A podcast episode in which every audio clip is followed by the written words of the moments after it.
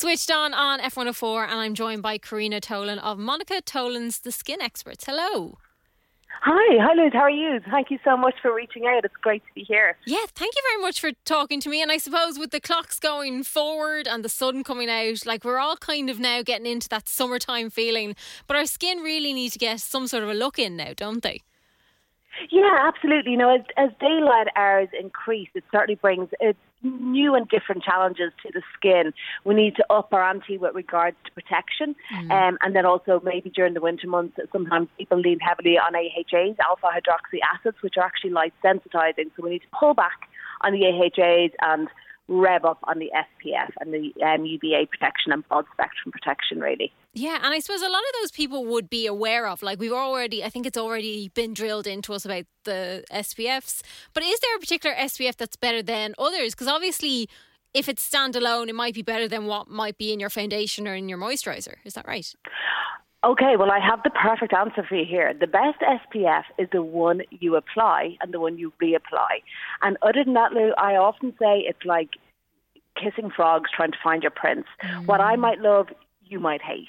And you, that's why I really liked a client or a person to find one they're compliant with because compliance is absolutely everything. There's no SPF that you can apply in the morning and that will still protect you six to eight hours later. So it's really important that um, a person realizes that they must reapply um, SPF every two to three hours because actually what happens is the sun degrades the SPF, making it redundant. So um, really education is so important in that in that arena. Um, so the SPF you apply and the SPF you continuously reapply throughout the day is key. That's interesting because I suppose I would be one of the people who'd put it on in the morning, go about my day, and kind of forget yeah. about it. Yeah, yeah, you know, and this is why I have a lot of reservations when it comes to SPF and skincare because that is more or less the message that's put out there, and it's not really true. And then, of course, melanomas can manifest in the body, areas of the body that are actually never exposed to daylight. So, really, if I go into um, transition years in school, and my team go in, um, and we look to really educate our clients and educate our, our next generation on this matter. You know, lifestyle changes like try not to do that run in the middle of high sun, yeah. let's say from 12 to three o'clock. Arrange the golf for early morning or a late evening run is much better. Wear the hat. Um, uh, you know, physical shields from the sun are far better than any SPF. So, what does the skin need during the summertime?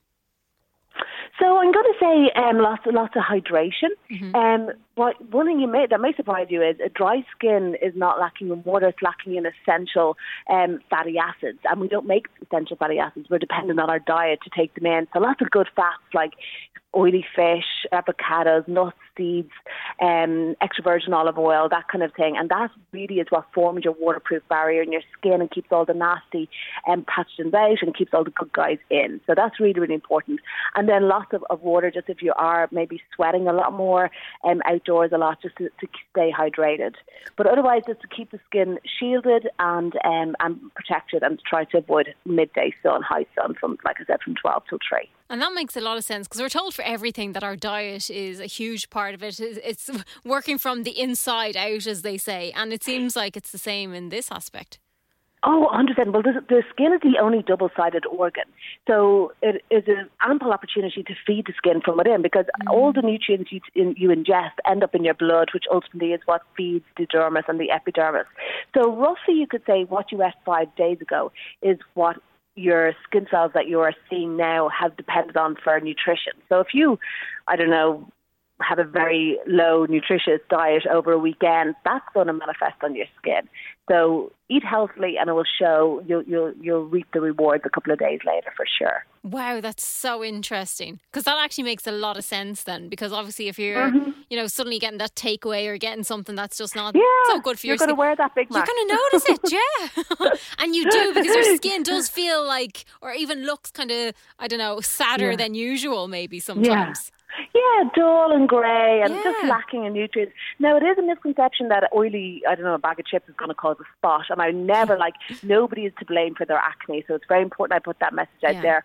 Unfortunately, hormones are, are what is to blame for acne. Hormones are the devil in that regard, but it's not your food. Now, some parents want me to say the opposite, but I refuse to. but that's not to say that, you know, a good, healthy diet. And also bear in mind gut and gut health. The gut and the skin is a direct axle between both. Um, So you, if you care for your butt, for your butt, excuse me, for your gut, and feed your good microbiome, um, and they love diverse colours um, and and greens, all, all different colours, all the colours of the rainbow. That too will reflect on your skin. Um, a good healthy gut will massively reduce inflammation in the skin, and inflammation presents in skin like heat, redness, um, heat, really. So I often say, um, you know, you look turn off the fire within, and that's by looking after your gut. And of course, when you look after your gut, all areas of your life is going to benefit. Mm. 80, 90% of your serotonin is, is produced in the gut, so that's your happy hormone, and of course, your general health is going to benefit hugely as well. Wow, I don't know if we really know, like me as like one of the general public, don't really know how good actually and how much it controls a lot of what's going on in our bodies. The gut. Yeah. Oh, 100%. You know, I often say it is the second brain. It's actually made from the same fetal matter as the intestines in the brain. They actually even kind of look alike if you think about it. Wow. Um, and, you know, when you're excited, you don't feel it in your head. You feel butterflies in your tummy. When you're mm. anxious, again, it's not in your head, it's that anxiety in your stomach. And that just shows you the brain, skin, um, and gut axle, they're all connected. Interesting. Should we be washing our face with water? Yeah, absolutely. But you know, bear in mind that if you are a very compliant um, client and you're wearing SPF and maybe makeup as well, a lot of that is waxes and fats mm-hmm. that sit on the skin to protect it. The water's just going to run off that. So you know, it is important. Yeah, you know, I'm not going to say don't wash your face with water, but it, it will run off any fat sitting on the skin and won't break them down. If you want to remove SPF the makeup, you need to use an oil to break down oil. So that's why I'm a big fan of double cleansing. So yeah, so how should we be looking after our faces then? I suppose morning and evening. Well, you know, so as much as UVB is potentially the only thing in the environment that has the, the capacity to kill us via our skin, and that, of course, is melanoma. Mm-hmm. There's a lot of um, free radicals. You know, if you want to know if there's free radicals, peel an avocado and sit it on the counter and watch it degrade, or leave a bike out for weeks and months and watch it rust. That's all free radicals that, that does that. So you need to make sure you've got antioxidants in your skincare. Antioxidants literally neutralize free radicals in the environment. So a diverse amount of antioxidants. Look actually for an SPF with antioxidants as well, because then you've got your UVB filter, which of course is very UVB, but then you've all your antioxidants for free radicals, so it's very anti-aging. Um, one thing I will notice in a client's skin when we introduce antioxidants into skincare is they'll go from that dull grey, tired look to a really peachy, healthy, glowing skin. Mm, so we need to put more thought into, I suppose, what we're eating and what we're we're putting on our skin. Yeah, I guess you know these these products are there just to source them out, you know, mm. and also the, you know the great your greatest skin advisor is your skin. It will let you know if it doesn't like something. So mm-hmm. listen to it as well. You know, if your skin's becoming irritated or inflamed or itchy or dry or red, pull back from whatever you're using. Corinna Tolan, thank you so much. How can people keep up to date what you're up to? Well, I have my own podcast series, Skin Deep, um, by Corinna Tolan. You'll find that on all the um, podcast platforms. I also am very active on, so, on social media. They'll find me Corinna at Monica Tolan Beauty, and of course, find me in the business. I'm always in clinic, and I have a virtual online skin consultation service. So if you just head to monicatolan.com, and then I have a team of incredible um, skin experts all around me that do amazing work, literally life changing work day in day out. Amazing, Corinna. Thank you so much for chatting to us. Louise, thank you so much for having me anytime, and you have a great evening.